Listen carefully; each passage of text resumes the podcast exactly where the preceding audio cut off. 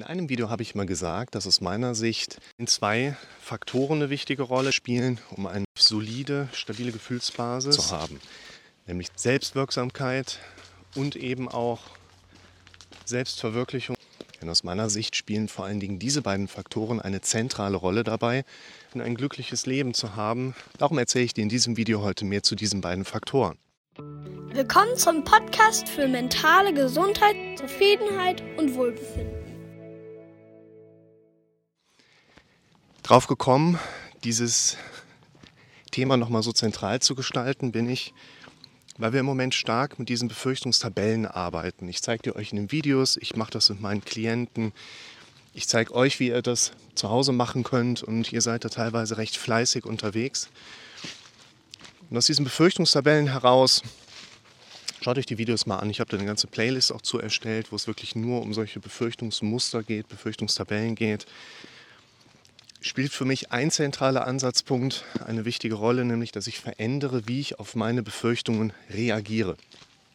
Wir herleiten können, dass eben häufig gar nicht so sehr der konkrete Inhalt meiner Befürchtung eine konkrete Symptomatik erzeugt. Also ich denke nicht an das und kriege Schwindel oder denke an das und kriege dann irgendwie Benommenheit oder ein anderes Symptom, sondern die größeren Zusammenhänge eine Rolle spielen. Vor allen Dingen ungelöste Probleme, einen wichtigen Markierer darstellen, der mich immer wieder unter Spannung setzt. Also gehen wir hin und versuchen mehr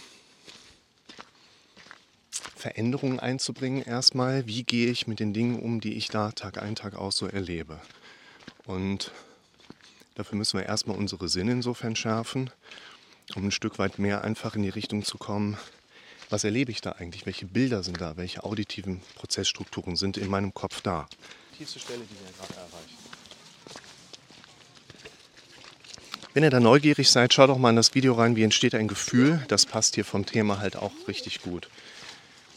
Die inhaltliche Befürchtungsebene ist schon ein wichtiger Ansatzpunkt, um zu verstehen, warum setzt mich mein Körper die ganze Zeit unter so eine Stresshormonsymptomatik. Ich gebe da gerne schon mal das Beispiel Teller Spaghetti Bolognese. Stell dir vor, stehst irgendwie irgendwo, sitzt am Tisch, steht ein Teller Spaghetti Bolognese vor dir. Was ganz spannend ist, wenn dieser Teller wirklich vor dir steht, dann kann man in der Hirnforschung so ein Stück weit herleiten, du siehst halt diesen Teller Spaghetti Bolognese, weil deine Augen empfangen ja eine, eine Lichtreflexion, die sich von dem Essen abwirft trifft auf deine Netzhaut, der Nervenimpuls wird nach hinten, occipitale Zentrum weitergereicht, dann wird ein anderes eine andere Region nochmal angetriggert und ihr seht Teller Spaghetti Bolognese. Das Interessante ist, das kann man jetzt ein Stück weit herauslesen, wenn man die Leute ins MRT steckt, diese Experimente mit denen macht. Man sagt denen, stell dir mal vor, vor dir auf dem Tisch steht Teller Spaghetti Bolognese. Und dann sehen wir quasi im MRT, dass die gleichen Regionen aktiv werden, ohne dass es im Vorfeld einen deutlichen Einfluss gab, jetzt über die Netzhaut und eine entsprechende Rezeptorenanfeuerung diesen Sinneseindruck erzeugt. Man kann daher ein Stück weit herleiten, unser Gehirn deklariert vor allen Dingen Realität aufgrund der Dinge, die wir im Kopf als Abbild einer äußeren Umwelt, als Realitätsentstehung wahrnehmen können. Was hast du gefunden? Unser Kopf hat die Kernaufgabe, dass wir überleben. Das bedeutet auch, dass wenn unser Kopf in irgendeiner Art und Weise Lebensgefahr für sich erkennt, werden halt Stresshormone über die Nebennierenrinne unter anderem ausgeschüttet und wir kommen in Fight-of-Flight-Modus und können halt besser kämpfen und flüchten. Unser Gehirn ist da 50.000 Jahre hinterher. Wir leben in einer Welt, in der wir das deutlich seltener brauchen, aber dieser Mechanismus steckt immer noch stark in uns drin. Und was ich hier gerade versuche zusammenzufassen, ist quasi genau dieser Punkt. Deinem Kopf ist es egal, ob eine Bedrohungslage wirklich draußen in der Realität gerade existiert oder ob du dir die nur ausdenkst. Und es reicht, dass du eine entsprechende Bedrohungslage von einer gedanklichen Präsenzebene im Kopf hast, weil das ist für unser Gehirn letztlich die Realität. Wir brauchen den Reiz von außen nicht. Wir brauchen nicht die tatsächliche Lebensgefahr, um zu trotzdem im Sinne von Regen, von, von, von Lebensgefahr zu reagieren. Und das erklärt übrigens auch, warum viele Menschen starke Stresshormonausschüttung haben, obwohl offensichtlich gar, eine, gar keine Gefahr anliegt. Es macht keinen großen Unterschied, es macht sogar nur einen kleinen, wenn überhaupt messbaren Unterschied, ob du dir vorstellst, du hättest eine gefährliche Situation oder ob du wirklich in einer steckst. Deshalb ist aus meiner Sicht erstmal die Herangehensweise so wichtig, dass wir stärker herausarbeiten können, welche gedanklichen Präsenzen sind da.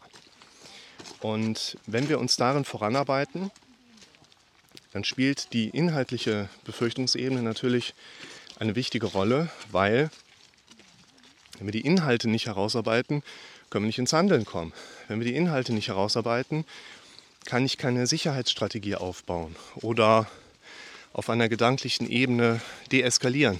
Kali, guck mal. Schlange. Da sieht man den Schlangenkopf. Sieht schon ulkig aus, oder? Warum dann nur mit einem Schlangenkopf? Ja, er hat sich vielleicht verwandelt oder so. Stimmt nicht. Es verleitet uns vielleicht dann eben davon auszugehen, dass mein spezifisches Symptom von einem spezifisch inhaltlichen Gedanken entsprechend ausgeht. Und da wäre ich eher vorsichtig, weil wir eben eher diese abstrakte Symptomzuordnung tatsächlich erleben. Das heißt, mir geht es halt schlecht und manchmal habe ich Symptome, obwohl ich vorher nichts Schlimmes gedacht habe. Manchmal geht es mir gut, obwohl ich Befürchtung im Kopf habe. Ich stelle es so gerne dar, also du denkst nicht grün und hast Schwindel oder denkst lila und hast, ne? sondern wir dürfen lernen, anders mit unseren Befürchtungsmustern umzugehen. Also gehen wir hin und fangen erstmal an, schreiben unsere Befürchtungsmuster mehr und mehr auf. Und dieses Aufschreiben der eigenen Befürchtungsmuster ist erstmal einer der wichtigeren Punkte, einen nachvollziehbaren, für unser Gehirn erlebbaren Unterschied in unserem persönlichen Umgang mit den Befürchtungsgedanken aufzubauen. Gerade wenn ihr in diese Videos mit den Befürchtungstabellen reinschaut, werdet ihr in der letzten Spalte sehen, im Moment steht da immer viel zu Handlungsoptionen mit drin. Das finde ich einen ganz wichtigen Punkt, wenn ich meine Befürchtung als Grundlage nehmen kann und kann durch aktives Handeln nicht nur Zeigarnik-mäßig meinem Kopf signalisieren, ja, ich kümmere mich drum. Schaut euch mal Zeigarnik-Effekt an, auch auf meinem Kanal. Dann versteht ihr so ein Stück weit, dass euer Gehirn durch Handeln auch eine Art Befriedigung erleben möchte. Und sind am richtigen Weg. Ich kann mir halt auch Sicherheit dadurch aufbauen. Eine Befürchtung ist häufig auch ein Potenzial, Sicherheit aufzubauen, was letztlich auch repräsentiert, ich habe da ein noch nicht näher definiertes Ziel. Also darf ich mich auch um Zieledefinition kümmern. Jetzt sagen die Leute, alles klar, ich habe mir jetzt meine Befürchtungsbilder rausgeschrieben. Ich habe dann mal auf Ziele rübergespiegelt, stelle meinen Wecker, habe da jetzt zehnmal am Tag mal kurz dran gedacht, aber hat nicht funktioniert. Ist ja blöd. Jetzt kommen wir zu den Aspekten Selbstwirksamkeit und Selbstverwirklichung. Letztlich ist das ist die große Frage eigentlich, was macht uns Menschen glücklich? Da darf jeder für sich seinen eigenen Weg finden. Aus meiner persönlichen Erfahrung heraus haben die allermeisten Menschen noch nicht mal verstanden, dass sie das können. Ich glaube, dass 98 Prozent der guten Gefühle bei vielleicht 2 Prozent der Menschen organisiert sind oder manifestiert sind.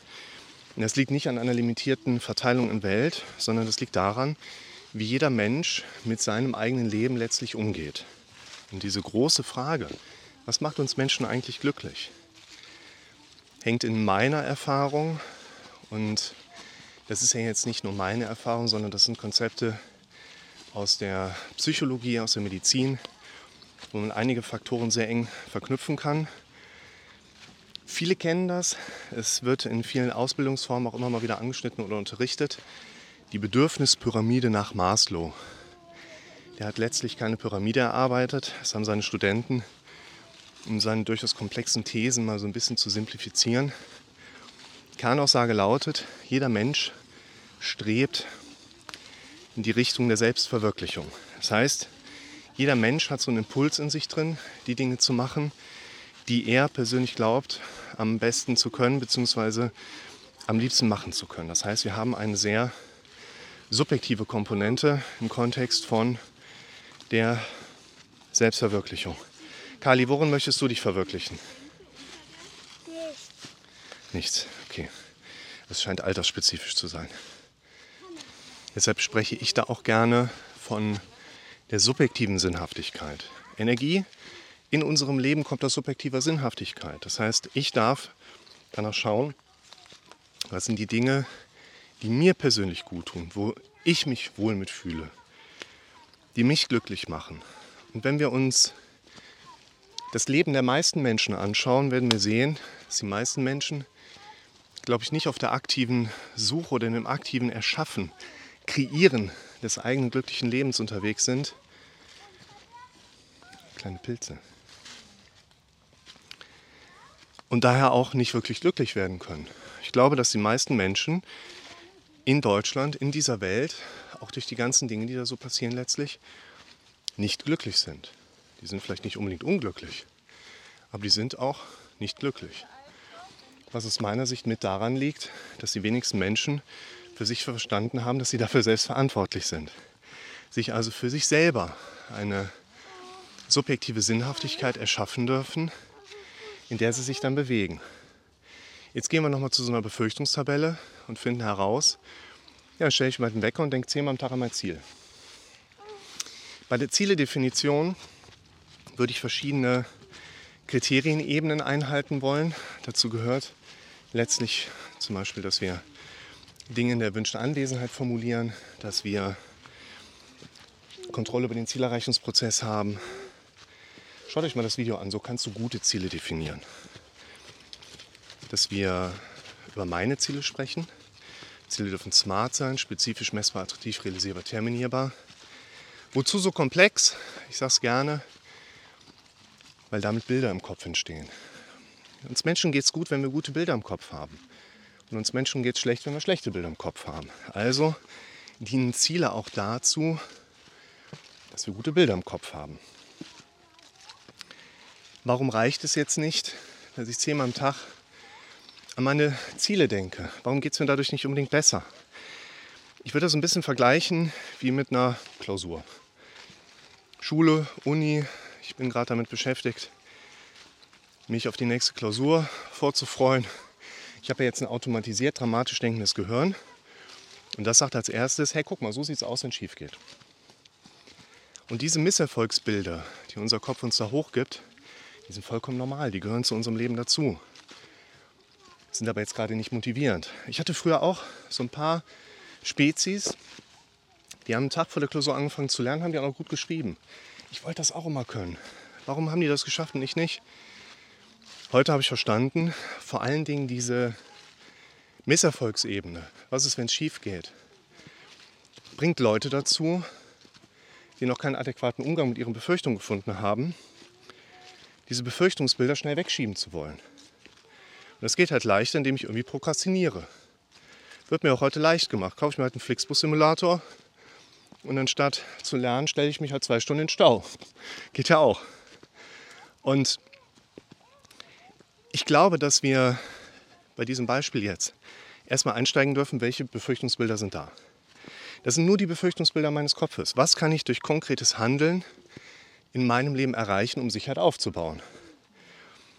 Wahrscheinlich habe ich ein Angstbild vor der Klausur, weil ich vielleicht im großen Modell etwas studiere, wo ich eigentlich gar keinen Bock mehr habe. Habe ich mal angefangen, um zu studieren, habe ich mal angefangen, weil ich dachte, es liegt mir vielleicht und es hört sich cool an. Aber jetzt fehlt mir Motivation, mich mit Dingen zu beschäftigen. Oder ich habe noch keine gute Lernstrategie. Und das bringt natürlich auch viele Probleme mit, weil ohne vernünftige Lernstrategie kein berechenbare Aussicht auf Erfolg. Und hier gehen wir also hin und versuchen jetzt über einen Lernplan ein strategisch aufarbeitbares Konstrukt, den Erfolg schaffbar zu machen. Und dann kommen wir auch mehr und mehr in die Richtung und können sagen, unser Kopf hat einfach keine Grundlage mehr, mir ständig diese Befürchtungsmuster hochzubringen. Und wenn ich jetzt nur hingehen würde und würde sagen, ich stelle mir vor, ich sitze in der Klausur, ich bekomme den Zettel lese mir die Fragen durch und denke für mich, oh, ich kann alle Fragen beantworten. Yes. Das ist ein gutes Bild, das bringt mich vielleicht auch in Stimmung. Dass ich dann motiviert eher ans Lernen dran gehe, als mit dem im Vorfeld bestehenden Misserfolgsbild. Aber allein an dieses Bild zu denken, bringt mir kein Lernwissen in den Kopf. Das macht keinen Sinn. Und wenn ich jetzt an dieses motivierende Bild denke, dann hat das, wenn ich gute Bilder im Kopf habe, vielleicht auch kurzfristig die Möglichkeit, mir ein Motivationsgefühl zu geben, wo ich sagen würde, so mit diesem Mut darf ich jetzt gerade konkret an den Schreibtisch gehen und versuchen, auf den Erfolg und das Erreichen meiner Ziele hinzuarbeiten. Aber wenn ich jetzt sage, boah, ich habe so ein gutes Zielbild und lege mich dann in die Sonne in den Park, wie soll ich dann die Klausur gut bestehen können? Das macht gar keinen Sinn. Das heißt, wenn ich gute Zielbilder im Kopf habe, habe ich dadurch eine stimmungsstimulierende Wirkung. Das bringt mich aber nicht unbedingt auf wirklich mein Ziel näher. Und deshalb brauchen wir noch die Komponente der Selbstwirksamkeit. Wir machen etwas, was im Kontext unserer subjektiven Sinnhaftigkeit, unserer Selbstverwirklichung entspricht. Und durch das konkrete Handeln erleben wir Selbstwirksamkeit. Da wollen wir hin. Was los, Franz? Und wenn diese konkrete Handlungskomponente noch fehlt, aus welchen Gründen auch immer, weil ich noch keine guten Bilder habe, die mich in Bewegung bringen, weil ich vielleicht auch noch Bilder im Kopf habe, die mich darin blockieren, mich weiterzuentwickeln. Und das hält mich letztlich vom konkreten Erleben ab. Komme ich auch nicht weiter. Und daher sich einen Wecker zu stellen, zehnmal an sein Ziel am Tag zu denken, ist gut. Das ist in der Regel aber kein Selbstzweck, sondern ein Mittel zum Zweck. Wir machen das, um den Weg zu ebnen, ins konkrete Handeln zu kommen. Deshalb meine Empfehlung an euch. Richtet euren Fokus auch natürlich auf eure Ziele, welche ihr da erreichen wollt.